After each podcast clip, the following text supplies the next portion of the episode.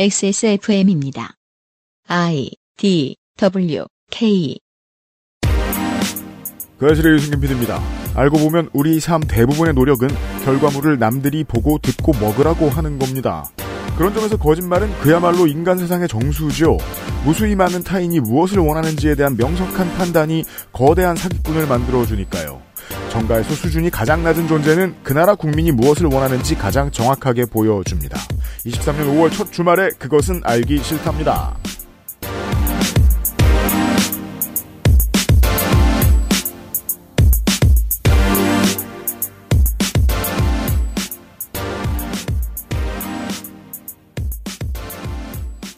우리라고 무슨 할 말이 있을까요? 대통령실이 말하고 행동하는 것을 적극 지지하는 국민들이 정말 많으니까요. 네, 적극 지지해야 공천을 받는다고 알려졌잖아요. 윤세민 에디터와 함께 있습니다. 안녕하십니까 윤세민입니다. 저희는 지금 몰라요. 태영호의 행방은 그렇죠. 아직 몰라요. 네 알려주세요. 아, 다음 주쯤이면은, 아니다. 꽤 걸려요, 윤리위가. 별일은 없을 것 같은데 그리고 제가 뭐, 저, 목요일에도 살짝 지나가면서 말씀을 드렸던 것 같은데, 국민들의 피로감에 지금 여야가 다 적응을 못하고 있습니다. 이제 야당 전당대회 돈봉투 사건이다 단어를 만들면 검찰에서도 여당에서도 와 완전 풍비박산 나고 해일처럼 쓸려가겠지라고 생각했는데 사람들이 생각보다 관심을 가지지 않고 있고요. 네 그러니까 국회의원에 대한 공천 개입의 메시지가 분명히 대통령실에서 하달됐다는 것은 아 사실상 탄핵 사유 중 하나 그리고 이제 박근혜 대통령이 실형을 받았던 사유 중에 하나였음에도 불구하고 그러니까 여론이 그다지 놀라지 않는 것 같아서 야당이 놀라고 있을 겁니다. 왜냐하면 대통령의 의중 말고 지금 여당이 움직이는 다른 에너지가 별로 보이지 않는다는 것을 이미 여론이 알고 있기도 했거니와 네. 그 외에는 어떤 신비로운 피로감 같은 게 보입니다. 저도 생산자 입장에서는 와 여론이 참 귀가 달고 달고 되게 피곤 해들 하는구나. 맞아요. 저렇게까지 놀라지 않는 걸 보면 네. 이라는 생각이 들어서 신기합니다. 그 사실 이 정도로 피곤하면은 뉴스가 다른 데로 튀거든요. 예, 이제 정치권 뉴스가 아닌 옛날 다른 뉴스로 튈 경우가 많은데 뭐 연예계 가십이라든가 네. 하는 식으로 이럴 때 정신을 바짝 차려야죠. 저희 같은 사람들은. 그걸 알고 이제 손절매를 처음부터 했었던 큰 손들은 다 뒤로 물러가고 연예인 임창정 씨만 제물로 올려놓고 화영해야지. 저 사람이 타버리는 사이에 우리가 여론에서 잊혀지길 기다려야지 하는 사람들이 상당히 많거든요. 음, 네, 이런 비슷한 답답함은 미국 시민들도 가지고 있을 겁니다. 그렇죠. 아니 조지 산토스를 어떻게 그냥 둬? 미친 거 아니야? 그냥 두긴 뭘 그냥 둡니까? 뻘뻘거리면서 잘만 돌아다니는데. 그렇죠. 그냥 두는 수준이 아니고 활동이 더 넓어졌죠. 나머지 이야기를 나성인과 함께 들어보겠습니다. 그 네. 비슷한 이야기인데 뭐야요? 신천지가 신천지가. 코로나 사태에 큰 혼쭐이 났잖아요. 그렇죠. 그 이제 많은 사람들이 저 교세가 이제 끝이구나라고 생각을 했잖아요. 아니죠. 위기가 기회가 됐죠. 폭발적 성장. 이제는 더 이상 다른 교회에 기생해서 들어가는 무슨 방식이죠? 어, 연가시 방식의 택틱을 취하지 않아도 되게 됐습니다. 가장 크게 달라진 점은 여러 포교 방법 중에서 신천지의 포교 방법이 우리나라에서 되게 유니크했어요. 네. 정체를 숨기고 포교를 하는 거는 신천지밖에 없었거든요. 음, 근데 이제는 시작부터 말하고 시작합니다. 그렇습니다. 여론의 공론의 장에서 무심하다가 조금씩 관심 가지는 사람들은 사실상 대다수거든요. 네. 계속 무심했다가 갑자기 아이돌의 팬이 되기도 하고 어떤 운동선수의 팬이 되기도 하고 어떤 정치인의 팬이 되기도 합니다. 배경이 없었기에 빨리 흡수되는 게 가능합니다. 음. 그죠? 그래서 고관여층만 다뤄도 실패하고 이런 네. 사람들만 다뤄도 실패해서 정치도 어렵고 엔터테인먼트도 어렵고 그래요. 그래서 조지 산토스는 앞으로 활동이 활발할 걸로 예상이 되죠. 네, 그 얘기를 나성인이 곧 설명드리겠습니다. 그것은 알기 싫다는 hand wash와 all-in-one 샴푸도 역시 빅그린 8시간 달여낸 프리미엄 한방차 더쌍화 남해에서 온 바다보험을 바보상회 나의 마지막 시도 퍼펙트 25 전화영어에서 도와주고 있어요. XSFM입니다. 임금님께 진상한 전통 방식 그대로 현대인에 맞춘 프리미엄 한방차 더 쌍화 히비스커스 꽃 추출물 65% 유기농 올리브 10가지 베리 추출물. 이 모든 걸 하나로. 빅그린 히비스커스 샴푸.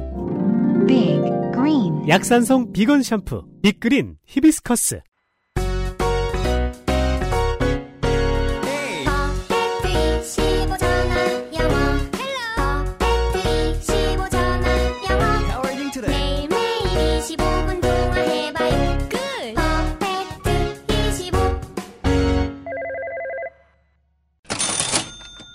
벌써 5월입니다. 지난 1월에 다짐을 뒤로 한 채 영어 공부하지 않는 5개월이 지났어요. 그러고서는 또 어디 놀러 가서 한마디도 못 하고 있을, 사실 그건 문제가 되진 않습니다만. 그렇죠. 그건 문제가 되지 않는데 했으면 좋겠다라는 생각은 들어요. 제가 이제 일본에 세 번 놀러 가봤잖아요. 네. 갈 때마다 느끼는 거죠.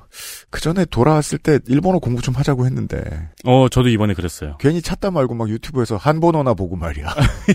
아무 책에도 도움이 되지 않고 그냥 웃기기만 한. 아니 그리고 이제 일본어에서 저도 영어를 못하니까 음. 떠듬떠듬 영어를 한단 말이에요. 네. 근데 그 사람도 떠듬떠듬 영어를 하잖아요. 음. 그 둘이 서로 떠듬떠듬 환장 대잔치예요. 그러면 오히려 좀 공- 공평하게 친해질 수 있다는 장점. 여튼. 그런 거 있었어요. 뭐 네. 옷을 샀는데 음. 환불이 안 된다고 하는 거예요. 음. 근데 저는 이제 리턴만 들은 거예요. 음. 영수증을 막 받은 참이었거든요. 영수증을 줬어요. 뭐가 잘못됐나 이러면서 필요를 느끼시는 분들은 보통 여행자보다는 사업하는 분들이죠. 스카이프를 통한 1대1 수업 퍼펙트 25 이 이름의 의미를 우리가 너무 많이 얘기해서 오히려 얘기를 오랫동안 안 했네요. 네. 네, 25분 가량 동안 스카이프를 통한 1대1 수업이 이루어지고요. 강사진은 까다로운 teaching 테스트를 통과했습니다. 퍼펙트 25는 프리토킹, 스피치, 글쓰기 훈련 등 11개의 과목 중 무려 5가지를 선택해서 강의 진행이 가능합니다. 네, 일을 할 때도 시험을 준비할 때도 쓸만한 컨텐츠들이 다 있습니다. 사내 복지제도가 있지요? 음. 보통 여러분이 안 읽는 책 사는 그거요? 네. 네, 사내 복지제도를 통해서 강의 지원으로 영어 공부를 해보세요. 네. 퍼펙트 25는 관련 증빙 서류를 철저히 잘해 드립니다. 퍼펙트25.com입니다. 닷컴입니다.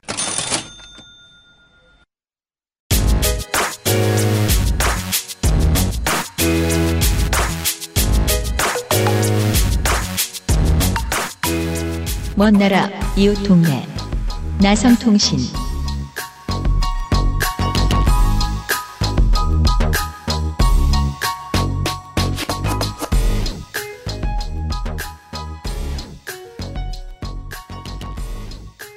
나성인과 함께 오늘도 재미있는 거짓말의 세계로 떠나보도록 하겠습니다. 카이저 소재의 3. 네, 나성인이 나와 계십니다. 네, 홍영훈입니다. 네, 조지 산토스라는 정치인 당선된 하원 의원의 커리어를 살펴보았습니다. 음. 유대계 아니다. 학력 거짓말이다. 네. 네, 경영학 모른다. 그래서 역으로 이 사람의 허위 경력을 보면은 공화당의 needs를 파악할 수 있다. 경영계 안 가봤다. 까지 봤습니다. 네. 아직도 체크한 게 덜, 어, 덜 나왔습니다. 자수성가 안 했다. 네. 자수만 했다. 음. 전에도 이야기 드린 바가 있는데 지금 이 파트는 이제 어머니가 9.11 테러 피해자라는 부분이거든요. 네. 이제 정치인들은 항상 오리진 스토리가 필요합니다. 음. 아예 처음부터 정치에 뜻을 둔 사람들은 이런 오리진 스토리가 필요 없겠죠. 음. 한국으로 보면은 뭐 처음부터 정치로 길을 정해놓은 대표적인 분들이 지역구 세습하는 분들이겠죠. 그렇습니다. 김세현 의원 같은 분. 남경필 도지사, 음. 우리의 MJ, 음. 뭐 이런 사람들. 이분도 제가 뭐 그냥 알고만 있다가 다시 찾아보니까 아버지 오선 국회의원, 장인 국무총리, 할아버지 중견기업 창업주, 그렇죠. 부친이 사망한 이후 선친의 명예를 위해 출마하셨다. 뭐 이런 분들 origin story 필요 없죠. 그냥 뭐 음. 태어날 때부터 정해진 거나 마찬가지니까. 근데 그래도 선거 나올 때 뭔가 스토리 만들어 오잖아요. 뭐 아버지의 정치 인생 중 역경 같은 거 만들고 음. 본인이 그걸 보며 자란 것도 만들고 막 하면서 역경은 필수품. 네. 네. 그런데 일반적으로 다른 쪽 커리어를 쌓다가 정치에 투신한다 하는 분들은 좀 다릅니다. 음. 사실은 그냥 제안을 받아서 정치 쪽에 입문한 걸 수도 있지만 어, 어떤 계기가 있다고 인터뷰마다 폼나게 이야기를 해야 하니까요. 그렇죠. 사실 저는 이것도 좀 생경하게 느꼈던 부분이 대부분이 그렇겠지만 어떤 계기로 인해서 막 떴던 사람들이 정치계에 입문을 할때 음. 되게 짧은 기간 안에 당적을 정하게 되잖아요. 음. 음. 그 후로 그 정치적 입장을 쭉 가져가야 되고. 그렇죠. 그렇죠. 저 예전에 그 홍준표 현재 시장이죠. 네. 그분이 뭐 민주당 계열 당에서도 제안을 받았는데 맞습니다. 그냥 이쪽 갔다. 음. 근데 그런 것 치고는 너무 강성적으로 그쪽 입장을 이야기하시니까 맞아요. 그러니까 90년대 중반에서 말까지 이제 DJ와 YS의 상도동계와 동교동계의 새 인맥 수혈하기 경쟁에 대해서는 제가 말씀드린 적이 있었는데 주로 민주화 항쟁의 우두머리들이 DJ에게 들어갔고 포섭이 됐고 그 외에 주변 머리들이 상도동계로 들어갔다. 음. 라는 사실을 제가 말씀드린 적이 있었습니다. 만약에 홍판표 검사가 YS가 아닌 DJ에게 스카우트가 되었다면 어땠을까? 음. 계속 강성으로 움직였을 것이고, 뭐 언젠가 뜻이 맞아서 다시 보수정당으로 갔을 수도 있겠지만, 그동안의 움직임은 사뭇 달랐겠죠? 네, 그렇죠. 어쨌든 뭐 미국에서도 몇몇 정치인들이 전형적인 스토리를 만듭니다. 한인 정치인들 같은 경우는 제일 먼저 얘기하는 것이 전에도 이야기 드렸지만 4.29 LA 폭동. 음. 그때 한인들이 피해를 입는 모습을 보고 한인을 정계에서 대표해야겠다는 생각을 가져서 정치에 뛰어들었다. 이렇게 음. 말하시는 분들이 많습니다. 음.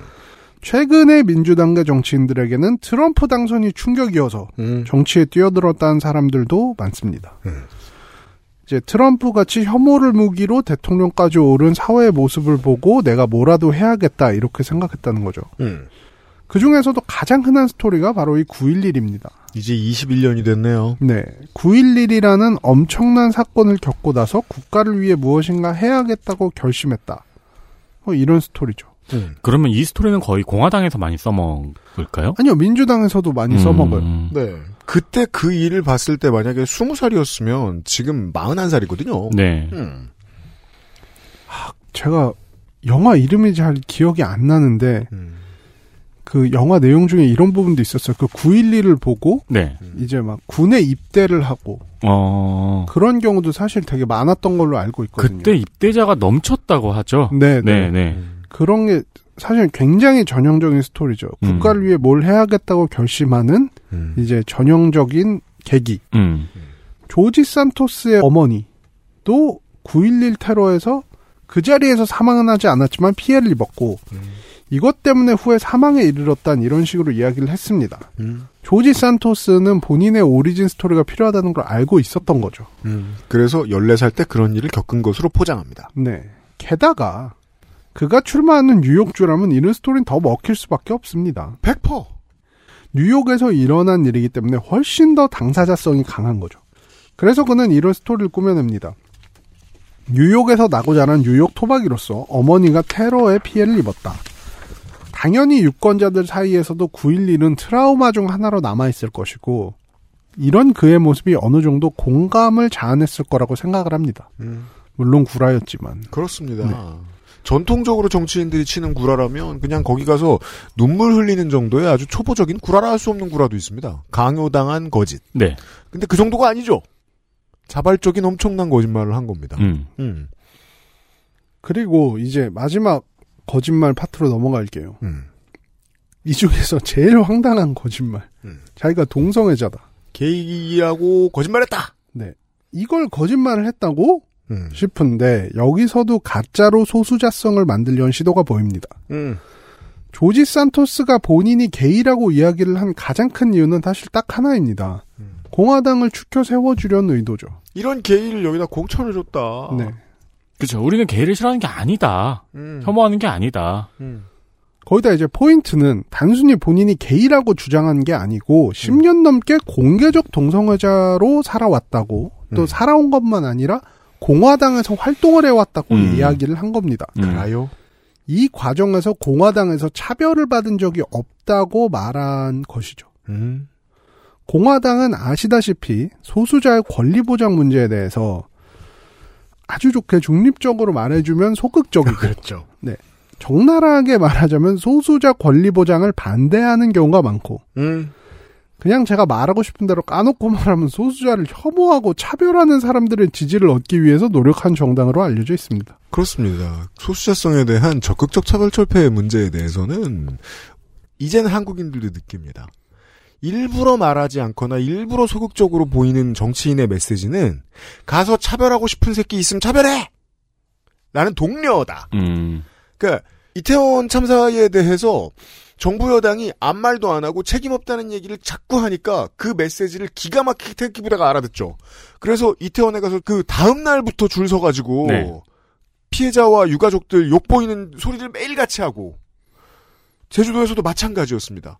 정부 여당이 한 건 메시지는 이 정도밖에 없었습니다. 우리 책임 없다와 소극적인 반응.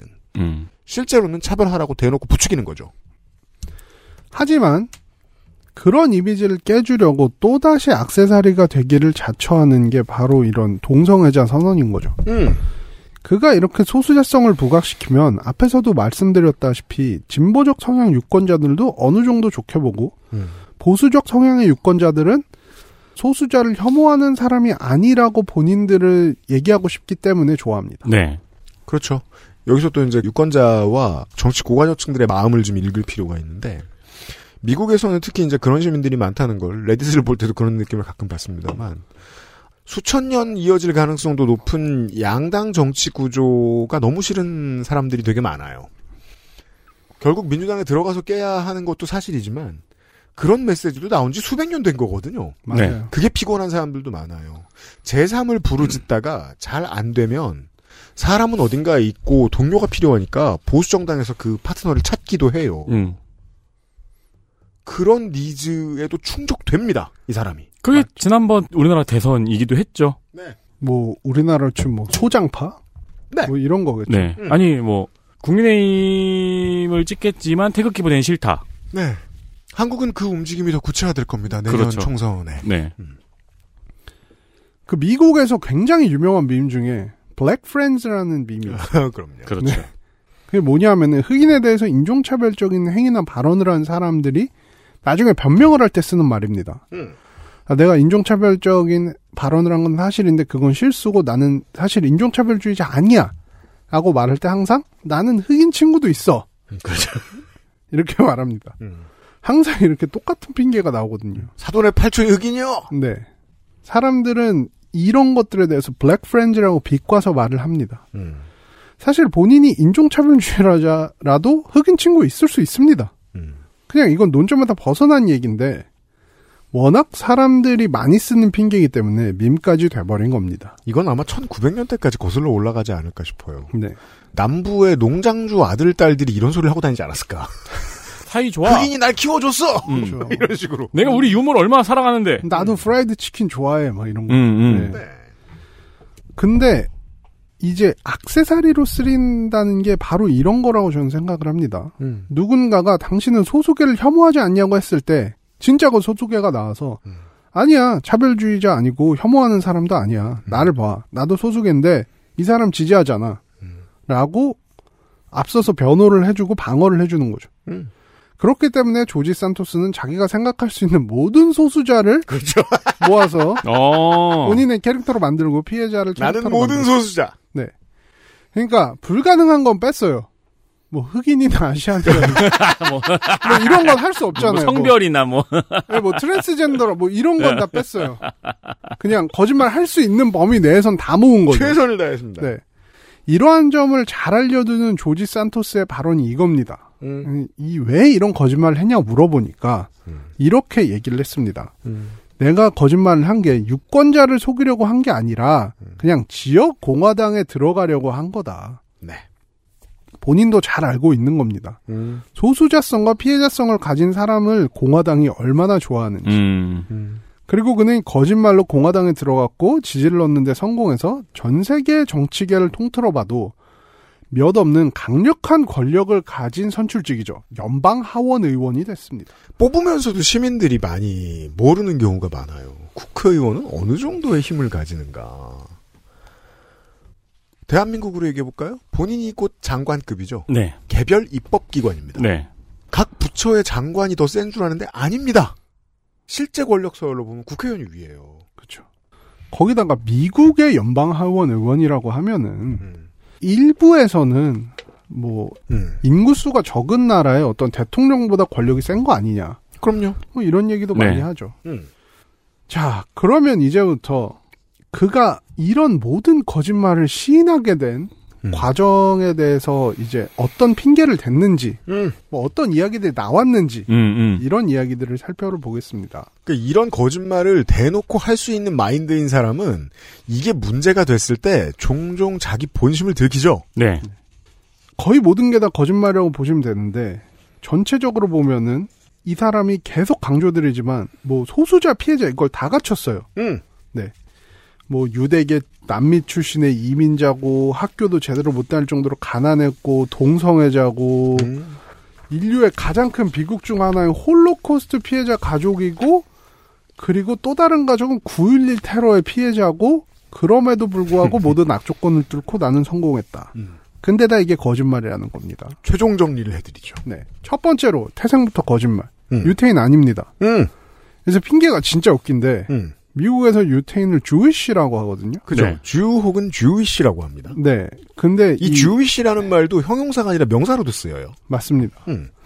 근데 이제 이씨라는 전미사는 형용사에 많이 쓰이는 뭐뭐와 같다 음. 뭐 이런 뜻이거든요. 뭐뭐 같은 느낌? 네, 뭐 예를 들면 stylish 음. 음. 뭐 이런 말로 많이 쓰이죠. 음. 본인이 주이시라고 말은 했는데 음. 그게 내가 유대인이 아니고 음. 유대인과 같다라는 뜻을 이거 사실 명사가 아니고 형용사다. 유태인 이씨한 사람이다. 내가 가끔 머리 위에 천을 얹을 때가 있다. 네. 나는 유태인 맛이 나는 사람이다. 뭐, 뭐, 이런 얘기 같아요, 제가 볼 때. 유태인 맛 함유. 네. 그리고 이제, 실제로 브라질에서 이민으로 온 남미계 이민자는 맞는데, 음. 외할머니가 홀로코스트 피해자였다는 것 거짓. 유태인이 아니니까요. 네. 심지어 그는 뉴욕 포스트와 인터뷰에서 본인은 유대인 아니고 독실한 가톨릭 신자라고 밝혔습니다. 그렇습니다. 네. 유태인은 카톨릭 신자일 수 없습니다. 짧게 설명드리면. 음, 네. 아, 그럴 수도 있겠지만. 어디 뒤져보면 나오겠죠. 네, 네. 네. 네. 어머니가 9.11 테러 피해자였다는 것 가짜. 이게 참 제가 슬픈 게. 아, 이거 저기 옛날 서프라이즈 진실 혹은 거짓 보는 기분이네요. 근데 이건 서프라이즈가 못 나와요. 다 거짓이니까. 다 가짜면 어렵잖아요. 네. 이참 이게 제가 늙었고 많이 닳고 닳았구나라는 느낌이 드는 게 이거 보고서 전 별 생각이 안 든 게 진짜로 지난 시간에 말씀드렸습니다만은 저는 연예계에서 이런 사람 너무 많이 봤거든요. 가짜인 사람 많아요? 가짜가 아니에요. 그게 저는 더 짜증나요. 가족의 비극적인 개인사를 너무 열심히 팔아요. 음, 음, 네. 음. 근데 듣다 보면 그런 느낌 받거든요. 이건 가짜도 나쁘고 진짜도 나쁘다라는 음. 생각이 들어요. 음. 그 잘 생각해 보면 어머니가 9.11 테러의 피해자냐면 그때 쌍둥이 빌딩에 있어야 했던 거죠. 음. 여기에 이제 그래서 이제 이분이 덧붙이면서 만든 스토리가 어머니가 대형 금융기관에서 첫 여성 임원이 됐었던 분이다. 음. 쌍둥이 빌딩에서 일한 이유도 이러면 자연스럽게 설명이 되는 겁니다. 음. 하지만 후에 밝혀진 바에 따르면 어머니는 가사노동자였고 음. 9.11 테러와는 전혀 무관한 암으로 2016년에 사망했다고 합니다. 음. 9.11 테러의 피해자성 이렇게 사라집니다. 정치에 관심이 없는 사람이 보기에는 어마어마하게 폐륜적인 거짓말을 했다고 느낄 거예요. 네. 근데 저는 그렇게 느껴지지 않는다는 게 제가 달고 달았구나라는 생각이 든다는 거예요. 이런 사람들 많이 봅니다. 음. 동성애자 아니었어요. 역시 아니었습니다. 2012년부터 2019년까지 여성과 결혼 생활을 했습니다. 최악이죠, 사실. 왜냐하면 이게 뭐 미국도 사실 그렇습니다만 차별이 엄존하니까 가짜 결혼 많이 하잖아요. 개인적인 비극이에요. 네. 게이가 이성과 결혼을 했다면. 근데 그게 아니에요. 사랑해서 했다. 네. 저는 이 부분에서 네. 약간 소름을 느꼈는데 음. 이 조지 산토스가 2020년에 처음으로 연방 하원 선거에 출마를 했거든요. 아 지난번에 또 출마했었어. 네네 단지 떨어졌지만 예. 네, 불과 선거 출마를 선언하기 몇 달 전에 이 여성과 이혼을 했습니다. 아내와. 네. 그러니까 뭐 아닐 수도 있지만 음. 이 과정을 보면은 정치적 커리어를 위해서 이혼까지 불사한 건가 이런 생각이 들어서 좀 섬뜩하더라고요. 야, 이 여성이 가장 황당했겠네요. 거짓이 밝혀지기 전에. 닮은 애인가? 하면서 이름도 같고 그죠. 느낌이 딱 전남 X인데. 느낌이 뭐예요? 딱 그 사람인데 정확히 아, 그렇죠, 아니 그렇죠, 같이 그렇죠. 살았는데 그렇죠. 이것도 그렇습니다. 정치적인 일관성 같은 환상을 확보하기 위해서 내 모든 것에 거짓을 붙일 준비가 된 사람. 음. 전 너무 많이 합니다. 음.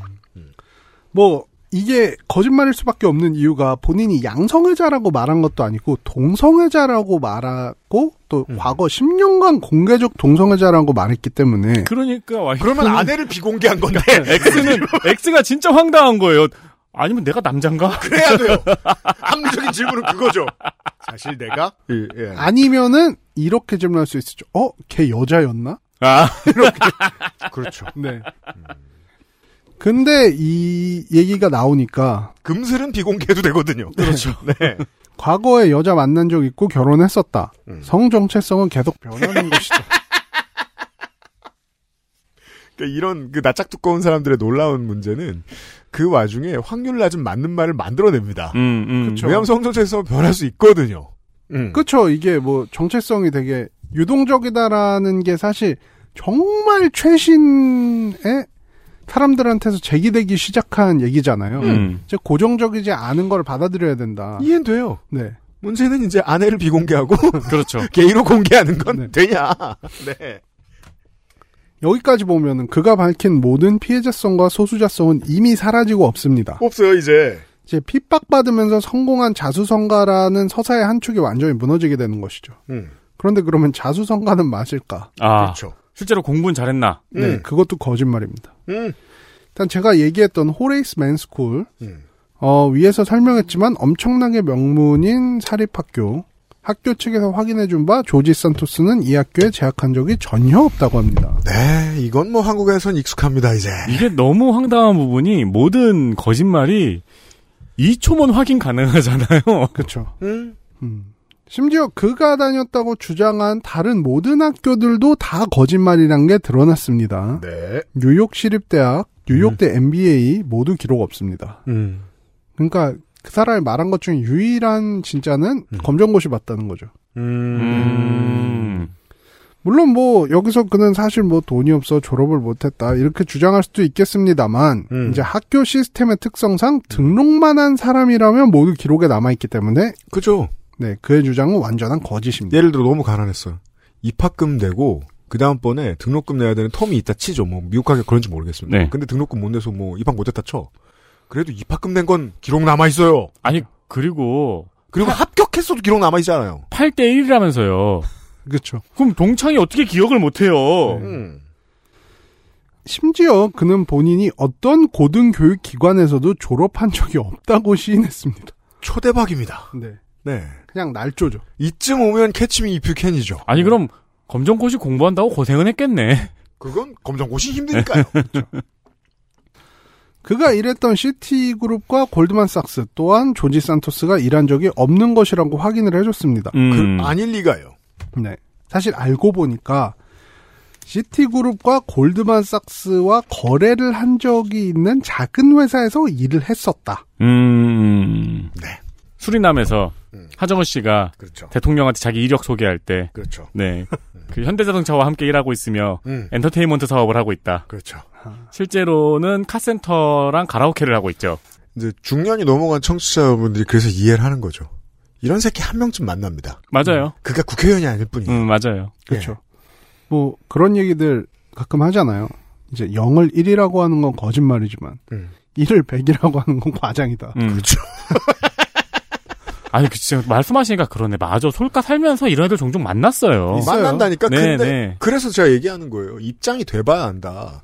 사회적인 성공 이만큼이 옆에 있으면 거짓말을 1 할 사람이 거짓말을 100을 하게 된다니까요. 음, 음. 그렇죠. 저는 근데 이런 것 때문에 예를 들면은 뭐 제가 아는 사람 중에서도 좀 사회적으로 좀 저명한 사람들이 몇 명 있거든요. 네.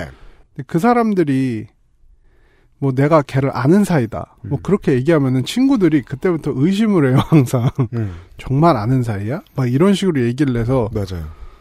항상 훨씬 더 보수적으로 접근을 하게 되더라고요. 맞아요, 맞아요. 그런 게 아니 옛날에 되게 친했는데 요새는 연락 안 돼. 막 몇 년 연락 안 됐어. 뭐 이런 식으로 얘기를 한다거나. 그리고 보통 유명인을 땡땡이 형이라고 부르죠. 그래서 기본적으로 자기 상식에 따라 움직일 정도가 되는 사람들은 정말 유명한 사람이랑 친교를 쌓죠. 그럼 그 사람 얘기 밖에서 안, 안 하게 하죠. 되는 게 디폴트예요. 네. 안 하죠. 네. 왜냐면은 알거든 진짜로 하면은 그때부터 귀찮아져요. 귀찮아지고 음. 그리고 피해를 주고 그 말을 하는 순간 내가 싸지는 게 느껴져요. 그렇죠. 근데 한두 번 그걸 경험하고 그 느낌은 누구에게나 올 거예요. 한두 번 그 느낌을 경험하고 이겨내면 그게 진짜 이 사람의 역경이었죠. 음. 양심을 버리는 과정. 그 다음부터는 팍팍 질렀겠죠.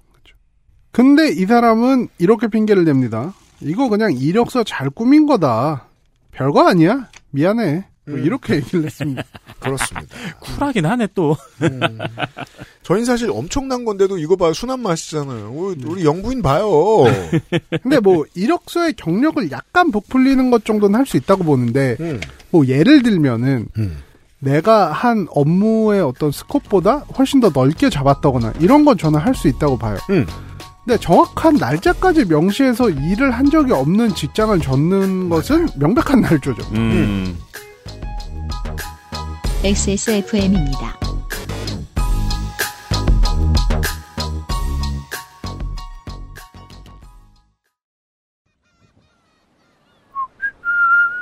여기가 천국이구만.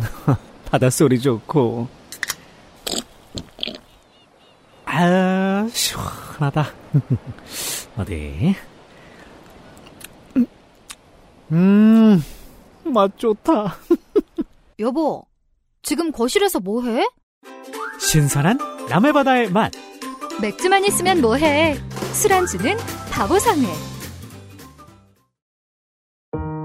고객이 드나든 자리를 지켜보며 제품을 만드는 고집은 더 커져갑니다. 다시 돌아올 거라 믿기에 더 나아진 미래를 준비합니다. 정제수를 넣지 않고 자연 추출물로만 가득하게 자연과 환경을 생각하고 함께 숨쉬는 제품. 빅그린의 꿈은 아직 바뀌지 않았습니다. Big Green 함께 걸어요. 자연주의 천연 샴푸 빅그린.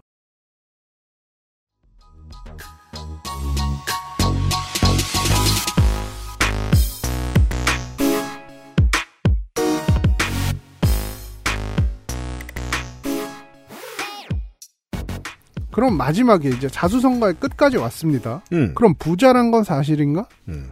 그럼 부동산 열세 건을 소유하고 있다는 것 또한 사실이 아니고 음. 지금 누나 집에서 함께 살고 있습니다. 아. 네. 미국에서 가난한 찌질이를 말할 때 쓰는 대명사. 엄마네 지하실. 그렇죠. 음. 근데 엄마네 지하실도 아니고 누나네 지하실. 누나네 지하실 아니겠죠. 뉴욕이니까. 네, 누나네, 누나네 옆방. 방한 구석. 네, 현관문 옆방. 네. 네. 본인이 결국 시인을 한 겁니다. 음. 뭐 심지어 월세를 못 냈을 때도 있다고 하니까 음. 부동산 부자와는 좀 거리가 멉니다. 자, 돈도 학력도 없어요. 네. 그러니까 조지 산토스라는 가상 인물을 구성하는 모든 서사가 거짓으로 밝혀졌습니다. 그렇습니다. 진짜 영화 같은 캐치미 풀캔 같은. 네. 일부 이제 감성적인 분들은 이 사람에 대한 연민을 엄청 느끼시고 계실 거라고 생각해요. 그 본인 자신에 대한 사랑이 얼마나 없으면 이렇게 살지라는 음, 생각이 음. 드셨을 테니까. 네. 아 그리고 가장 중요한 건 그런 사람을 원하는 게 공화당이라는 겁니다. 우린 정치 얘기하고 있으니까. 전 이분의 잘못은 본명을 썼다는 거라고 생각해요.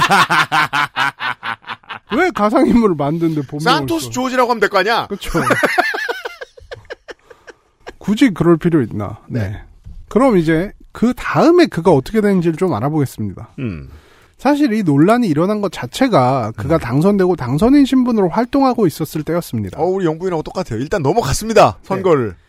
그런데 조지 산토스는 아 미안해 음. 하고 그냥 선서하고 의원으로 활동하겠다 이렇게 얘기를 합니다. 이게 만약에 공천 직후였다면 얘기가 달랐을 거예요. 그렇죠. 왜냐하면 옆에 후보들이 줄줄이 떨어질 수도 있으니까. 네. 당에서도 제지했었을 그렇죠. 근데 끝났잖아요. 그럼 당도 말릴 이유가 없어집니다. 근데 이게 일반적인 상황이었다면 음. 공화당에서부터 이런 사람을 쳐내야 한다고 난리를 쳤을 텐데 음. 그가 선서를 하고 의정 활동을 시작할 때까지 공화당에서는 그저 바라만 보고 있었습니다. 이게 공화당 입장에선 리스크잖아요, 지금. 그렇죠. 근데 왜 못 빼냐? 민주주의는 의석입니다. 네. 네. 2022년 중간 선거 공화당이 생각보다 아주 적은 의석수만 가져왔기 때문입니다. 왜냐하면 민주당 대통령이 됐을 때 중간 선거는 보통 공화당이 이기는 거거든요. 음, 음. 음. 제가 중간 선거에 대해 얘기를 했던 게 맨 처음에 이제 여기서 말을 하기 시작했던 2019년인데 음. 그로부터 4년이 흘러서 또 다른 중간 선거 이야기를 하고 있습니다. 와, 4년이 흘렀구나. 네. 음. 우리가 팬데믹을 뚫고 지나가서 시간이 얼마 안 지난 것처럼 느껴서 그렇지. 그러니까요. 음. PD님이 이야기하셨지만 음. 중간 선거라는 건 항상 여당의 무덤으로 불리고 있는데 음. 정권의 중간 평가에 가까운 성격을 띠고 있고 뭐 아시다시피 정권이란 게 운영하다 보면은 항상 뭔가 문제가 생기고 음. 이제 지난 문재인 정권처럼 아주 특이한 케이스가 아니라면 음. 시간이 지나면은 보통 지지율은 하락하죠. 당연합니다. 맞아요. 그래서 정치는 운전 같아요. 왜요? 그러니까 딴 놈이 하는 운- 운전하는 거 조수석에서 보고 있으면 답답하잖아요. 아 그렇죠. 네. 자, 내가 한다고 잘하진 않아. 그러니까요. 그렇죠. 네. 근데 2차 대전 이후로 여당이 승리를 거뒀다고 할 만한 중간 선거는 제가 알기로는 다섯 손가락 안에 꼽히는 것으로 압니다. 아 100년간. 네. 음. 근데 이번 선거에서 공화당이 그렇게 크게 이기질 못했어요. 음. 그죠? 아니 상대가 무서운 말도 안 해. 조 바이든은 누구나 우습게 본단 말이에요. 음. 공화당이 압승을 예상했는데 특히나 하원에서 압도적 과반을 차지할 거라고 자신했으나 음. 사실은 그렇지 못했습니다. 음. 과반을 넘기긴 했는데 218석을 겨우 4석 차이로 넘기는 222석을 보유하고 있을 뿐입니다. 하원이 435석입니다. 네. 217.5석이 절반이죠. 음. 그래서 218석을 가진 당이 다수당이에요. 근데 음. 공화당이 222석, 즉 플러스 4.5가 된 거예요. 한 석이 아쉬워요. 어, 그러면은 조지 산토스 의원 나가고 뭐 세 명이 뭐한 명은 죽거나 뭐 이러 가지고 이렇게 자칫하면은 뺏길 수도 있는 상황이잖아요. 음. 그렇죠. 이게 보통은 230석 뭐 공화당도 이 정도 차지할 거라고 되게 자신을 했거든요. 네. 요 정도만 있으면은 굉장히 자신 있게 전국을 주도해 갈 수 있겠죠. 음. 근데 222석은 좀 아쉽고 뭐 누가 뭐 유고가 있거나 이러지 않아도 음. 어떤 특정한 법안이나 이런 걸 표결할 때 분명히 반란표가 나오거든요. 그렇지. 공화당 내에서도 반대표가 나오는구나. 네네. 그렇기 때문에 이제 상당히 불안한 거죠. 음, 음. 한 석이 아쉬워요. 네. 일단 뭐 이렇게 된 이유는 여러 가지가 있지만 결과론적으로만 보도록 하겠습니다. 음. 아주 협소한 차이로 과반을 유지하고 있는 공화당 입장에서는 당연히 이 사람을 쳐내기가 힘듭니다. 음. 게다가 조지 산토스의 지역구는 뉴욕입니다. 음. 보궐선거하면 민주당의 당선 확률이 아주 높겠죠. 음. 게다가 그 지역의 유권자들이 이미 공화당의 가상인물에게 속았죠. 그렇죠. 그러니까요. 보궐선거의 원인이 공화당인데. 표가 돈인데 테라를 샀어요. 음. 네. 얘기하자면 이제 우리나라 트렌드로 치면 이제 공화당 여기서 후보 내면 안 되죠. 맞아요. 어, 그렇죠. 그렇죠. 그렇죠. 그래서 이제 공화당에서는 패배가 확정돼 있다고 보는 시선도 있습니다. 아, 근데 우리나라 기법까지는 아직 못 썼구나. 뭐요? 무소속 내보내고 입당시킨대. 그렇죠. 그거는 못 썼네요. 근데 질것 같으니까. 네. 근데 거기선 못 해요. 응, 그쵸. 네. 그래서 제명을 하지 못하고 약간 우물쭈물 하듯이 야 야 웬만하면 사퇴하지 그래 뭐 이런 식으로 이제 소극적으로 말하고 있는 거죠. 음. 그죠. 그건 사실상 사퇴하지 말라는 소리입니다. 네. 최근에 이제 PD님이 취임덕이라는 이야기 몇 번 하셨잖아요. 네. 역대급으로 빠르게 레임덕이 찾아오고 있다. 그렇죠. 근데 그와는 상대가 안 될 정도로 빠르게 찾아온 사람 조지 산토스. 그죠. 네, 의원 선서하고 바로 찾아왔으니까. 음. 왜냐하면 사람들이 충격받아요. 저 새끼 의원 선서를 해? 이런 화가 났거든요. 네. 네. 윤리위의 조사가 진행되고 있는 최근에 많은 정치인들이 뉴욕주 3지구를 사실상의 공석으로 보고 있습니다. 이러면 이제 민주당의 지역위원장 후보들이 신났습니다. 네. 네. 방금 선거 끝났는데 지금 선거 시작한 것처럼 땀납니다. 그렇죠. 공화당이 제명을 하던 안 하던 이게 이제 미국 하원의 특징인데 2년마다 선거가 있잖아요. 네. 그러니까 선거는 당장 내년입니다. 음. 조지 산토스가 다시 한번 재선이 될 가능성은 영에 수렴하기 때문에 음. 천하제일 무투 대회가 열린 것처럼 각지에서 후보들이 날아들고 있는 거죠. 졸업 증명서를 손에 들고, 네. 실제 명함을 손에 들고. 네. 그게 그 왜 지난번에 서울 종로에서 구청장이 민주당 구청장이 한번 날아갔어요. 네. 본인 비리도 있었고 음. 공천을 못 받고 그 다음에 나중에 정신 나와가지고 국회의원 나간다 그러고 그리고 이제 거기에 지역구 국회의원이었던 이낙연 의원은 모두가 말렸는데 자기 자신이 자리를 버렸잖아요. 음. 그래서 무주공산이란 말이에요. 네. 그래서 지금 국민의힘 사람이 됐죠. 최재형 의원이. 그래서 지금 6개월 동안 종로 지나다 보면은 되게 많은 사람들이 막 들어왔었거든요. 민주당 입장에서 좀 험지라고 불리던 사람들이 오 종로 비었대 이러면서 음. 엄청 날아든 거예요. 그 중에는 보은옥천 영동계산에 곽상원 변호사라든가 음. 험지 갔던 사람들 우르르 줄 서 있거든요. 그런 일도 미국에 없으리란 법이 없는 거죠. 네. 특히나 뉴욕 한복판인데. 그리고 아까 말씀드린 것처럼 불리하다고는 해도 또 완벽하게 불리한 지역은 아니잖아요. 한 그렇죠. 5, 5% 5.5대 내외. 4.5라니까. 네. 그뭐 민주당 쪽은 뭐 워낙 이야기들이 많이 나오고 있어가지고 다 소개하긴 힘든데 음. 제가 되게 재밌다고 생각한 거는 공화당 쪽의 후보였습니다. 음. 공화당에서 보면은 그들에게 주어진 미션이 아주 명확합니다. 아. 후보를 내지 마라일 것 같은데 초심자가 보기에는. 아니죠. 네. 조지 산토스가 만든 이미지가 당선이 됐으니까 그렇죠. 삼지구에 먹힌다는 게 증명이 됐으니까 어, 이 시신을 들추니까 공략집이 있죠. 그렇죠. 그래서 아이템을 주셨어요. 그렇죠.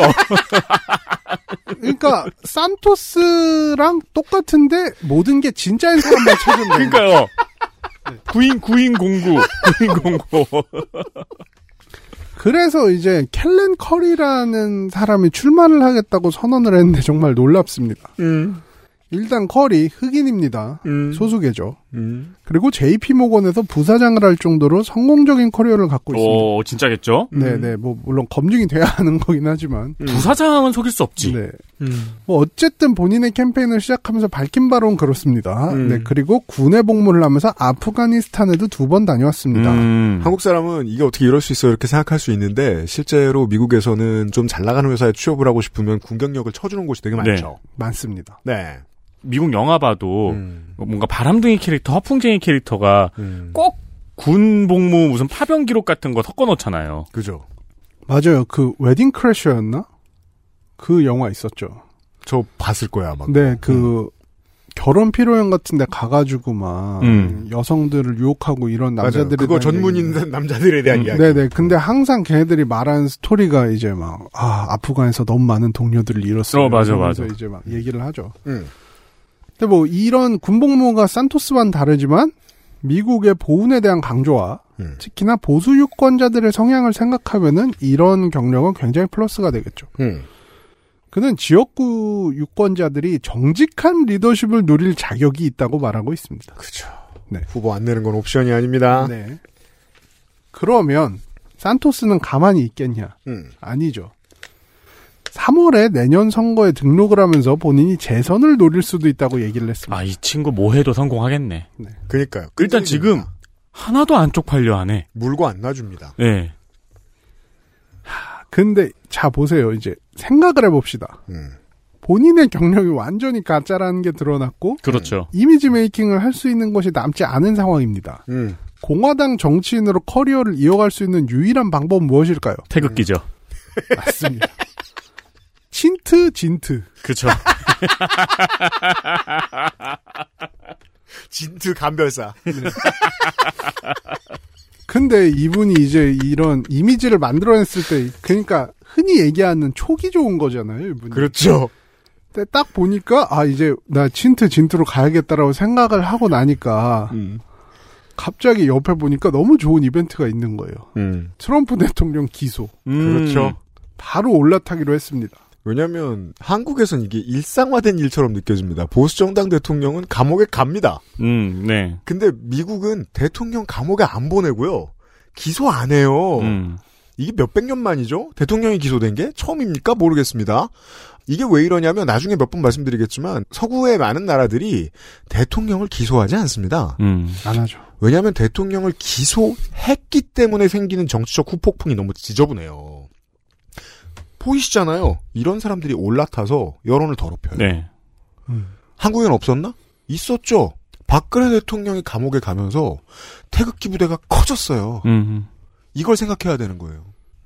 그죠. 저는 그런 면에서 사실 많은 분들이 좀 충격을 받으셨더라고요. 트럼프가 미국 역사상 최초로 기소된 전직 대통령이라고 하니까 음. 굉장히 어 저기는 대통령 기소가 안 돼? 근데 저는 그때마다 그 얘기를 했어요. 워터게이트 닉슨도 기소 안 당했어. 어, 어. 네네. 그런 사건을 저지른 사람조차 기소가 안 됐는데 네. 트럼프는 기소된 거야. 그만큼 심하다는 거야. 이렇게 음. 역설적으로 얘기를 하거든요. 그죠. 네. 사실 많은 사람들이 트럼프 하나로 끝나길 바랍니다. 앞으로 수백 년 동안 영원히. 그렇죠. 예. 하지만 그렇게 트럼프를 건드리고 나면 나중에 양당이 정치 싸움하다가 이걸 검찰이나 법원의 손에 자기들 권력을 떠넘기고 그렇죠. 얘 엄벌해줘라고 넘겨버릴 수도 있어요. 네. 그러면 한국처럼 불안정해져요. 그렇죠. 네. 아 그러면 이제 미국에서도 윤석열 같은 분이 나오는 그러니까 제가 지금 가장 가장 불안한 것 중에 하나예요. 내년 총선 끝나고 나서 음. 선거법 위반이 너무 많을까봐. 왜냐면 그거는 검사가 기소를 하느냐 마느냐. 사법부의 정치는 이 나라가 보통은 그 독재를 벗어난 지 얼마 안 됐다는 증거거든요. 네. 독재를 방금 벗어났으면 군인의 후예들이 조금 정치를 합니다. 왕정을 방금 벗어났으면 왕당파가 정치를 하듯이. 그리고 조금 지나면 사법부가 정치를 하게 되는 거거든요. 그 상황까지 되돌아갔다는 걸 많은 전문가들이 미국에서 인식하고 위기의식을 가지고 있을 거예요. 음. 물론 그 원인은 트럼프가 잘못을 안 했기 때문도 아니고, 트럼프가 뽑혔기 때문이긴 합니다만. 네. 산토스는 트위터에 이렇게 적었습니다. 무기화된 사법 시스템이 정치적 편견을 가지고 보수주의자들을 쫓고 있다. 라고 쓰고 난 뒤에 트럼프가 기소로 인해 뉴욕 법정에 출두했을 때 그 앞에서 진행되고 있던 시위 현장에 나타났습니다. 네. 근데 여기서 사실 거기에 나타난 것보다 음. 누구랑 같이 나타났느냐가 그의 행보를 제일 잘 설명해 주죠. 음. 마조리 테일러 그린. 음. 이분과 함께 나타났는데 여기서 정말 많은 것들이 설명이 됩니다. 음. 이 흔히 우리가 MTG라고 부르는데 음. 마조리 테일러 그린이 누군지만 살짝 보겠습니다. 네. 공화당 내에서도 가장 극우적인 성향. 어, 강원도지사. 자, 극우적인 성향으로 차례로 줄을 세우면 아마 1번일 거예요. 음. 음. 사실 이게 2020년까지만 해도 무조건 사실이었는데 음. 최근에 이제 워낙 이상한 사람들이 많이 들어가서 어. 1번인지는 잘 모르겠네요. 근데 음. 어쨌든 조지아주의 연방 하원 의원이고 음. 극우 정도가 아니고 음. 피자 게이트나 큐아논까지 모조리 지지하고 믿는 네. 그리고 이걸- 아닙니다. 네 공개적인 자리에서 지지한다고 천명하는 음. 그러니까 진짜 진짜. 찐! 찐이다. 아, 이 사람은 찐. 진짜 찐이다. 네. 아, 그러니까 뭐 어떻게 말할까? 이 사람이 사실 그 얼굴 생긴 것만 놓고 그냥 뭐 면상만 놓고 보면은 기업인이기도 하고 아, 아직 나이가 그렇게 안 많기도 해서 다른 이미지로 미국에선 쓰이지만 한국에서 가장 비슷한 사람은 정광훈이에요. 그렇죠. 이 사람하고 닮은 사람. 음. 근데 이제 사실은 말씀을 굉장히 잘해주셨다고 생각하는데 전광훈 주위에도 정치인들이 꼬이는데 꼬였죠. 음. 다시는 전을 못 먹게 되는. 음. 근데 이제 그 그런 사람들 보면은 자기 지지율 올리려고 이제 극우적인 얘기를 좀 억지로 한다는 게 딱 보이잖아요. 그렇죠. 그냥. 근데 마조리 테일러 그린은 보면은 아이 사람 진짜 백이다. 아, 진심이다. 실제로 믿고 네. 있다 이거. 정치에 욕심이 있는 사람이 아니고 진심이다. 네, 이게 딱 보여요 정말. 음. 근데 이런 극우적 성향의 공화당 의원과 함께 트럼프 기소 반대 시위에 참석했다는 게 조지 산토스가 어디서 돌파구를 찾는지 보여주는 거죠. 음, 제가 본 우리나라 극우에서 진심이었던 사람은 딱 한 명 있었어요. 음. 조원진 의원. 그 사람은 진심이었고 나머지는 사실 진심이라고 믿기 힘들었어요. 음. 그렇죠. 물론 이제 그들은 반대 시위자와 기자들이 몰려들자 30분도 안 돼서 시위 현장을 떠났습니다. 음. 트위터에서 누군가가 산토스 너 왜 시위 현장에서 도망갔냐 그러니까 음. 난 나가기라도 했어 막 이러면서 이제 정신 승리하는 모습 보여줬죠. 네. 네. 앞으로 갈 길이 무엇인지 명확히 보여줍니다. 그 MTG는 조선 때 9호로 이제 국내에도 누군가가 얘기를 하는 걸 제가 들어본 적이 있는데 국내에는 거의 얘기가 안 되긴 합니다 아직. 어, 미국을 구원하라 공산주의를 멈춰라. 이 구호가 되게 유명해졌었어요. 와, 그게 2022년도에 나온 Save. America Stop Socialism. 와. 네. 어, 진짜 데모처럼 가모장처럼 이제 자리 잡았습니다. 이 문제에 있어서.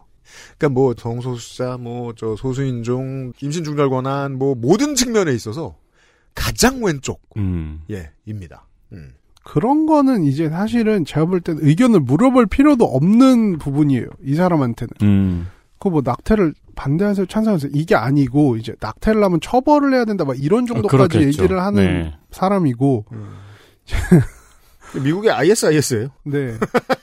이제 파충류 외계인도 믿을 것 같은 분이어가지고 아, 그 이름 뭐였지? 생각이 안 나네. 큐아논 세계관에 있는 그 외계인. 랩타일. 아, 네, 맞아, 맞아. 네, 진짜 무서운 분이죠. 맞아요. 네. 근데 최근에 제가 들었는데 음. 큐아논에서 이제 한국을 되게 주목하고 있다 그러더라고요. 한, 저 옛날에 진출해야죠. 박근혜 대통령 무슨 시위였나에서 큐아논 로고를 봤어요. 피켓에서. 진짜로? 예. 오. 정말 좀 걱정이 되는 부분입니다. 이건. 장사는 냄새를 잘 맡아도. 음. 음.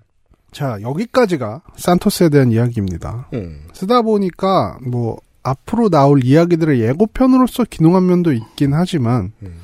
여기서 제가 말하고 싶은 이겁니다. 음. 거짓된 소수자성과 피해자성 이걸 가장 좋아하는 사람들이 누굴까요? 피해자와 소수자를 싫어하는 사람들입니다. 네. 진위 여부를 가지고 항상 공격을 할 수 있으니까요. 그럼요. 조지 산토스는 여러 가지 측면에서 그구들을 만족시켜주는 완벽한 정치인이라고 생각을 합니다. 아, 사실 거짓이 아니었으면 덜 완벽했을 것 같기도 합니다. 그렇구나. 이 소수자성과 피해자성을 두른 이유가 그들에게 지지를 받고 싶어서가 아니고 그들을 혐오하는 이들에게 면죄부를 주고 싶어서구나. 맞습니다. 네.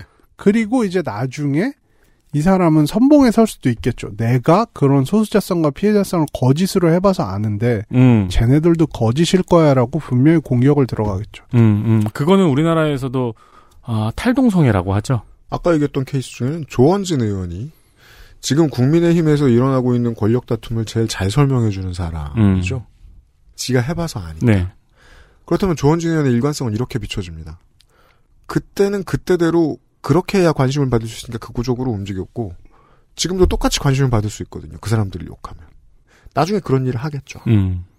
그 한국- 미디어 호어라는 건 그런 식으로 움직이더라고요, 언제나. 음. 한국도 세월호 이후에 피해자성을 가지고 공격한 사례가 늘고 있음을 상기한다면 한국 정치계에서도 이런 분이 등장을 할 것입니다. 이게 제가 드리고 싶은 메시지입니다. 그렇습니다. 네. 우리 우스갯소리로 이런 얘기합니다. 음. 나성에서 멀리 오셨으니까 한국에 앉아 있는 사람이 이런 농담 주고받습니다.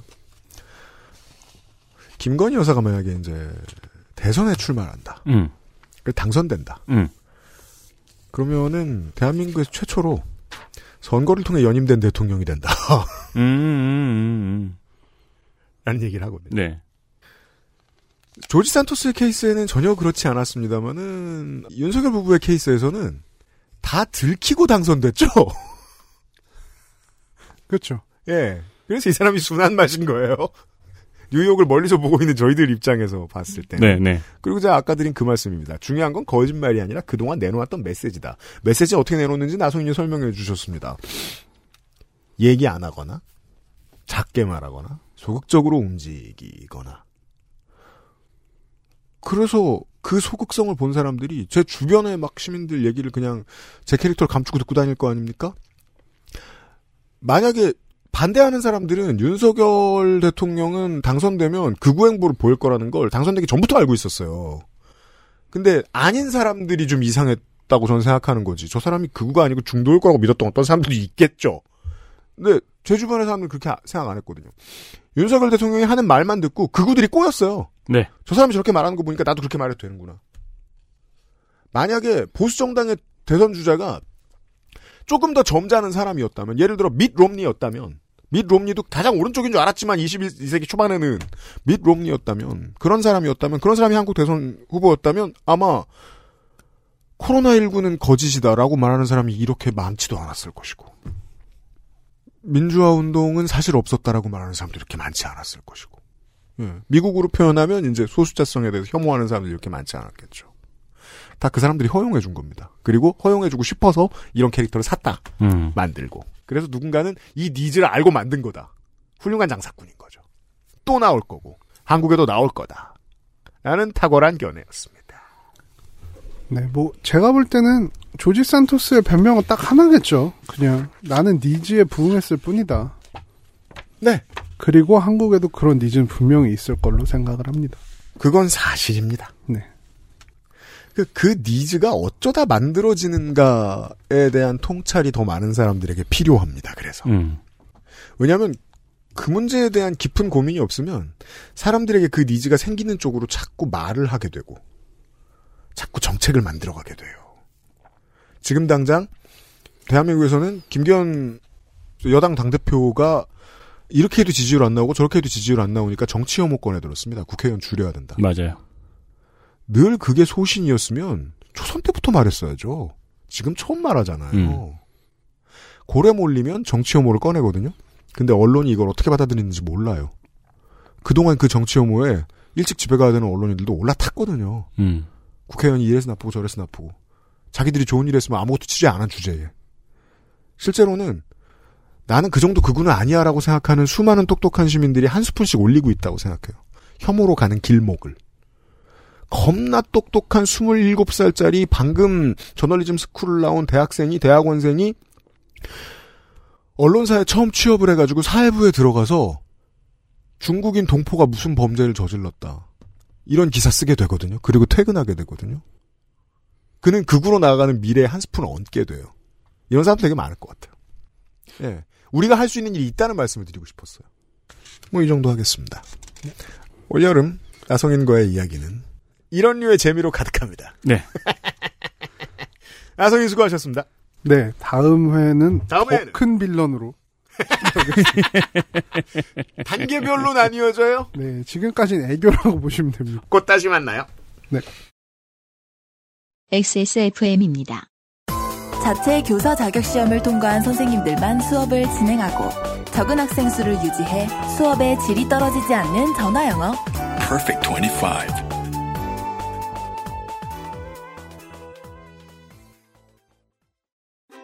오징어잎, 아기 꼬리포, 흔하지 않은 마른 안주. 맥주만 있으면 뭐해? 술안주는 바보상회.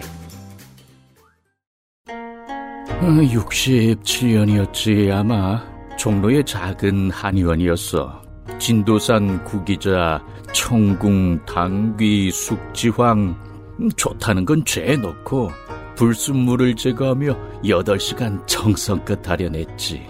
임금님께 올린 그 방식 그대로 말이야. 부드럽고 달콤한 전통의 쌍화차. 요즘 사람들은 그걸 더 쌍화라 한다지. 현대인에 맞춘 프리미엄 한방차. 더 쌍화. 잠시 더 쌍화를 광고하고 가겠습니다. 50년 전통 한의원에서 만든 고전 레시피 그대로의 쌍화차. 최고의 재료, 고집스러운 전통 방식으로 어르신들의 선물용으로는 최고입니다. 물론 지금 시키시면 어, 버이날은 못 받으십니다만. 네, 이미 그 종로 몇 가지? 저는 경기도촌 놈이라 네. 서울 고 동대문 종로 뭐 요 일대를 그냥 전부 다 종로라고 부르거든요. 저도 그래요. 네. 네. 거기서 이 덧쌍화는 이미 핫플이에요. 아, 그럼요. 녹용, 헛개쌍화, 백소 등 다양한 종류가 있고 네. 신제품도 나왔어요. 음흠. 홍삼 쌍화차. 컨벤셔널한 그런 이름. 그렇습니다. 하지만 신제품 되겠습니다. 오셔서 다양한 쌍화차 구경해보시고 어버이날 선물로 늦었지만 챙겨가세요. 액세스몰 쌍화차는 이미 잘 팔립니다. 잘 팔리고 있습니다.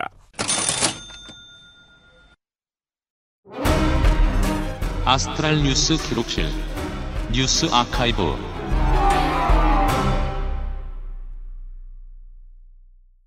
5월 첫 주에 뉴스 아카이브를 봅시다. 작년 5월 6일입니다. 2022년 5월 6일. 공수처에서 간첩 조작 사건의 유호성 씨를 보복 기소한 검찰에 대한 수사를 시작했습니다. 음흠. 이게 말이 좀 복잡한데 네. 그러니까 검찰이 자신들의 권한을 뛰어넘어서 지들이 정치적으로 하고 싶은 일을 가지고 검찰의 권한을 썼는지를 조사하기 시작했습니다. 그렇습니다. 유호성 씨에 대한 간첩 혐의가 조작인 게 밝혀지고 나서의 일이에요. 음. 뭐 다른 간첩 혐의 말고 다른 혐의들은 유죄를 받았죠. 네. 검찰이 유호성 씨를 다시 기소한 거예요. 음. 화교 신분을 속이고 서울시에 취업한 혐의인 공무집행 방해랑 네. 탈북자들의 돈을 북한에 있는 가족한테 보내는 뭐 브로커도 있고 막 그런 일이 있을 거 아니에요? 음. 그 외국한 거래법 위반 혐의로 기소를 한 거였습니다. 그렇습니다. 근데 두 번째 외국한 거래법 음. 이거는 이미 2010년에 기소유예 처분을 받은 건이었거든요. 음. 왜 기소유예가 나왔냐면은 통장만 빌려주고 네. 이득을 취하지 않았다고 해서 음. 기소유예가 나왔습니다. 음. 불법은 불법이니까요. 네. 근데 요걸 다시 끼워서 기소를 했던 거예요. 음. 그러니까 간첩 조작 혐의가 밝혀지고 나서 옛날에 기소 유예했던 걸 다시 기소를 하니까 보복 기소라는 말이 나왔던 거죠. 그렇습니다. 사실 보복 기소라기보다는 음. 검찰의 명예회복 기소가 더 맞는 말이죠. 네. 네. 네. 왜냐면 이 기소의 이유를 엿볼 수 있는 게그 음. 당시 경제지나 보수지의 기사 제목을 살펴보면 알 수 있어요. 음. 외국환거래법이라는 말 대신에 대북송금이라는 단어를 쓰고요. 자, 지금 청취자 여러분들이 이렇게 생각해 봅시다. 아, 마동석 씨가 광고 모델인 그 사람 한국인이죠. 미국인이죠. 한인이죠. 아무튼 민족이 같아요. 어, 마동석 씨가 광고 모델로 나오는 알리익스프레스에 들어갑니다. 알리익스프레스에 들어가면 네이버페이, 카카오페이, 대한민국 모든 카드로 결제를 하면 할인이 됩니다. 네. 그런 곳에 가서 생활용품을 샀어요. 맞아요. 뭐 저로 말하자면 뭐 손목 보호대라든가 키보드 스위치라든가 이런 걸 샀어요. 저는 가끔 이렇게 알리에서 택배가 오잖아요. 네. 아씨 내가 또 뭘 샀지? 그러고 보면 이제 제 거라서 다행이라고 여기겠죠. 아니 저도 워낙 많이 사고 네. 보통 2주 후에 오니까 다 까먹어요. 만약에 검찰이 여러분을 미워한다면 이걸 가지고 대중송금이라고 말할 수도 있다는 겁니다. 그렇죠. 그럴 태도가 돼 있는 사람들이란 얘기예요. 물론 위반이긴 위반이었어요. 음. 근데 대북 송금은 왠지 북한 정권에 돈 준 것 같잖아. 음. 그리고 기사 제목에는 대북 송금 혐의로 기소까지만 쓰는 겁니다. 그렇게 기 제목 장사가 쏠쏠하게 끝납니다. 네. 이제 진실 필요 없죠. 근데 또 기사 내용을 보면은 음. 뭐 보복 기소 혐의를 받고 있다 뭐 이런 얘기도 있어요. 아, 혐의가 아니지. 뭐 여론을 받고 있다 뭐 이런 얘기도 있어요. 일단 기사 제목은 딴 사람이 꼽으니까 음. 이 간첩 조작 사건의 피해자인 줄 알았던 유성 씨가 음. 그러니까 읽는 사람 입장에서는 이 사람 뭐야 조작이라며. 근데 대북 송금 혐의로 기소가 또 됐어? 음. 간첩 맞나 보네. 이런 반응을 노린 게 아닐까 추측할 수 있죠. 그래서 멀쩡한 사람 하나 인생을 골로 보내버리고 기사 제목 여러 줄을 얻은 것 되겠습니다. 그렇습니다. 아까 말씀드린 대로 이 기소의 혐의가 두 개였죠. 공무집행방해랑 외국환거래법 위반. 1심에서는 이 둘 다 유죄로 인정이 됐어요. 네. 그래서 천만 원의 벌금형이 선고가 됐는데 음. 2심에서는 외국환거래법 위반에 대해서는 검찰의 공소권 남용이다. 라고 법원이 판단해서 기각을 했습니다. 그렇습니다. 그래서 공무집행 방해에 대한 벌금만 700만 원이 나왔어요. 음. 그리고 대법원에서도 이걸 확정했어요. 그러합니다. 요 사례가 대법원에서 검찰의 공소권 남용을 인정한 첫 사례라고 합니다. 그렇습니다. 당시에 수사를 받았던 검사들 직접 어, 기소했던 주임 검사 안동환 그리고 이두봉, 신유철, 김수남 지휘 라인 그렇죠. 이 사람들이 처음에 이제 그 공수처로 인해서 불기소가 돼가지고 네. 당시에 여권에서도 마- 여야가 바뀔 때였죠. 아무튼 말이 많았죠. 공수처가 이게 뭐냐라면서 음, 맞아요. 네. 음. 그 이두봉 검사 같은 경우에는 좀 이따가 검찰총장 후보로까지 올라갔어요. 그럽니다. 그래서 작년에 그러니까 이제 대법원에서도 아니 검찰 너무하잖아 이거 너 손이 속이 빤히 보이잖아라고 했- 생각을 했던 거죠. 네. 그래서 작년에 공수처에서 이 공소권 남용에 대해서 수사를 시작해 본 겁니다. 음. 근데 결과가 매우 허망해요. 그러니까 불기소라고 말씀을 드렸는데 네. 공소시효 만료를 이유로 불기소 결정을 내리고 그냥 끝났어요. 그렇습니다. 그 공소시효 만료 말고 이유가 몇 개 더 있는데 음. 그건 좀 길고 구차합니다. 네. 한편 이 간첩 조작 재판에 관여했던 이시원 검사는 지금 대통령 비서실 공직기강 비서관으로 있네요. 네. 목요일에도 그랬습니다만 제가 이제 그 검찰이 저지른 범죄에 대해서 말을 좀 아끼려고요.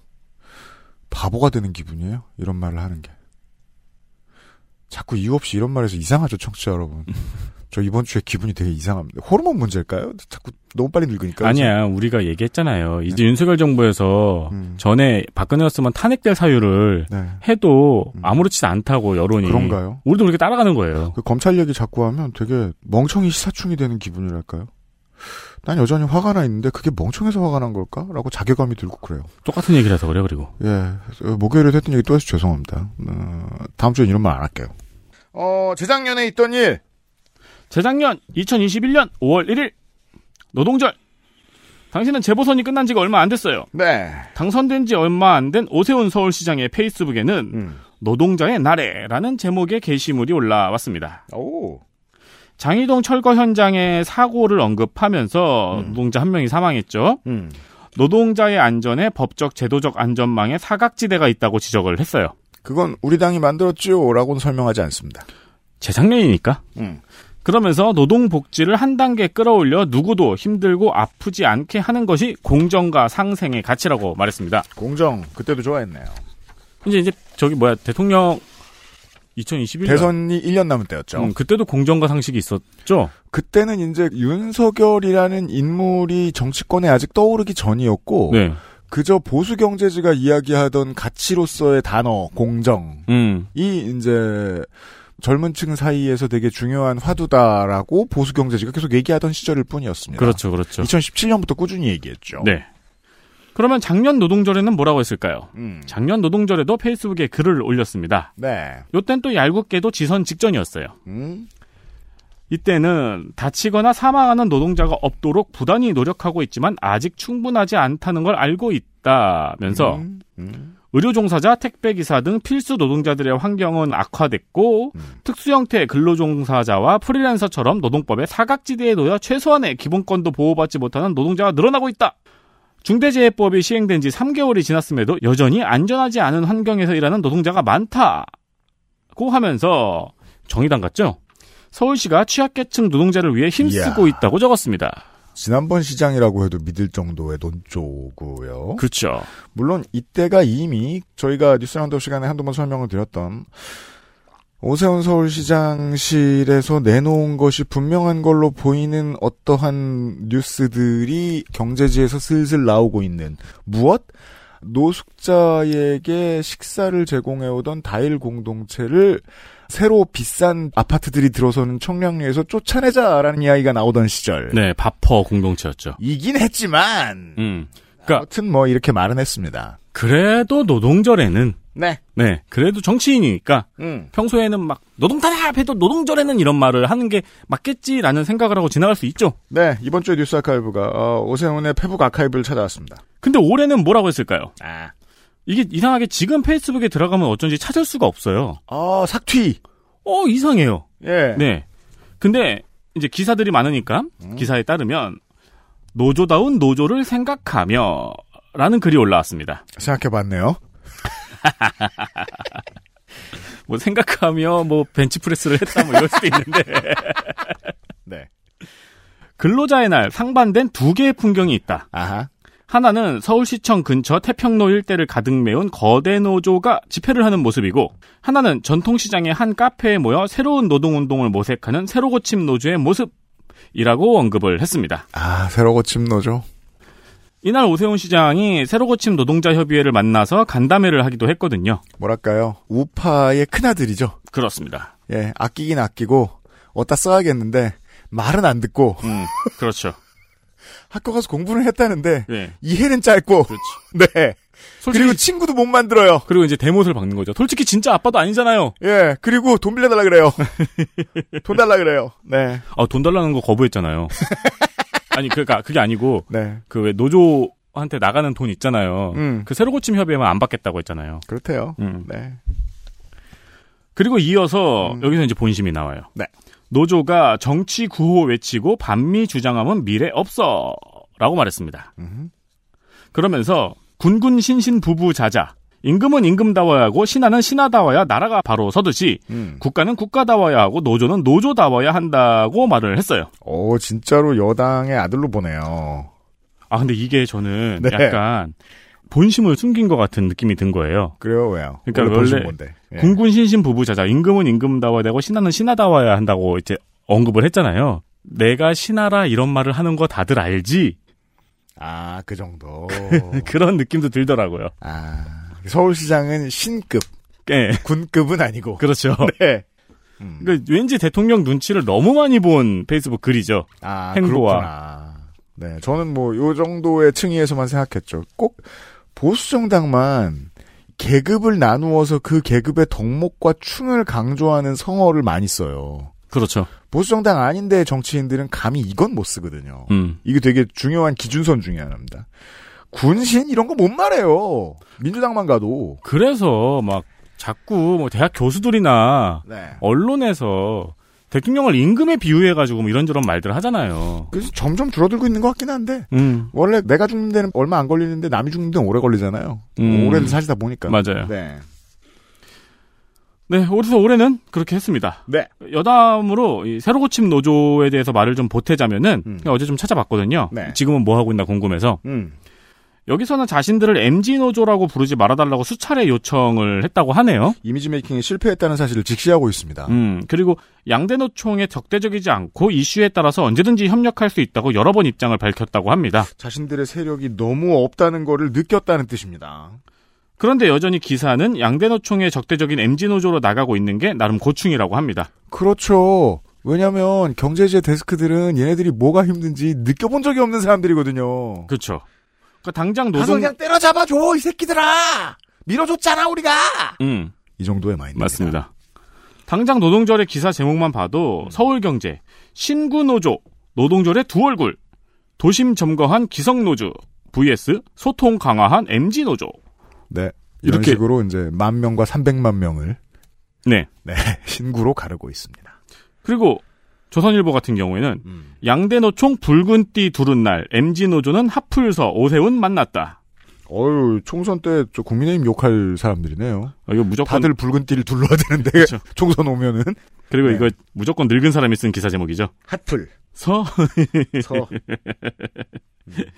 이런 식으로 기사가 나가니까 이게 새로 고침 노동자 협의회에서도 좀 고충인가 봐요. 그러니까 사실 오세훈 시장도 이- 그렇게 이용을 한 거잖아요. 네. 예, 두 개의 노조고의 모습이 있다라고 하면서. 그렇죠. 음. 근데 이제 오세훈 시장과의 간담회에서도 교섭 창구 단일화 제도 개선을 요구했다고 합니다. 아 진짜요? 음.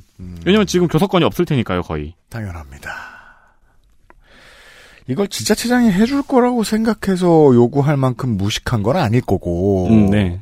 이제 아마도 여당에 잘 말해달라라든가 아니면 국무회의에 참여하는 장관급 유일한 지자체장이니까 국무회의에 들어가서 얘기해달라 정도의 민원을 넣은 거겠죠. 그렇죠. 그리고 이제 기자들이 와 있을 테니까요. 거기에서 이제 반대급부로 알 수 있는 사실은 그겁니다.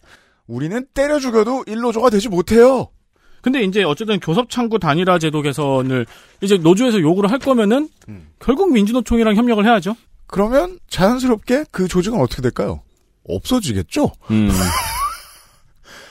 아니, 충분한 조합원 숫자가 있어야 그 숫자로서 대표성을 가지는데, 불충분해서 협력하겠다고 했는데 그 숫자가 너무 불충분하면 어떻게 됩니까? 원래 있던 큰 조직에 들어가는 수밖에 없습니다. 제3이 어려운 이유가 여기에 있습니다. 그렇죠. 근데 이게 그런 게 어려워요. 저 애들이 왜 삐뚤어졌는가 알아보다가, 음. 열에 아홉은 삐뚤어지더라. 알아보다가. 난 그게 너무 힘들어요. 정치에서 난 그게 너무 힘들어요. 근데 저는 그런 움직임이 되게 신기했거든요. 예. 아, 그치. 피디님은 그렇지. 음, 그렇지. 나도 그게 힘들지. 근데 그게 신기했거든요. 그러니까 기존 노조에 대한 실증을 느껴서 노조를 하나 새로 만든다는 움직임도 되게 신기했거든요. 음. 네, 보통은 노조를 혐오하고 끝나죠. 그렇죠. 아, 현재 진행형의 오세훈 페북 아카이브까지 봤습니다. 뉴스 아카이브고요.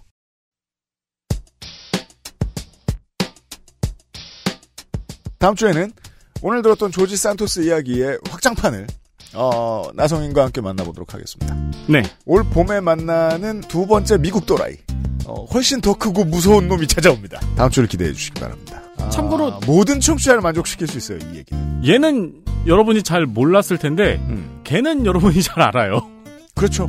조지 산토스 여러분들 뭐 모르셨을 거 아니에요. 그렇죠. 다음에는 여러분이 20년은 모를 배- 방법이 없는 음. 일부 동년배 여러분들은 모르실 수 있는데 아, 거의 100% 알만한 사람에 대한 여러분들이 모르셨을 이야기로 찾아뵙도록 하겠습니다. 유승기 PD와 윤세훈 에디터였습니다. 503회 그것은 알기 싫다를 들어주셔서 고맙습니다. 다음 주에 만나요. 감사합니다. XSFM입니다. I D W K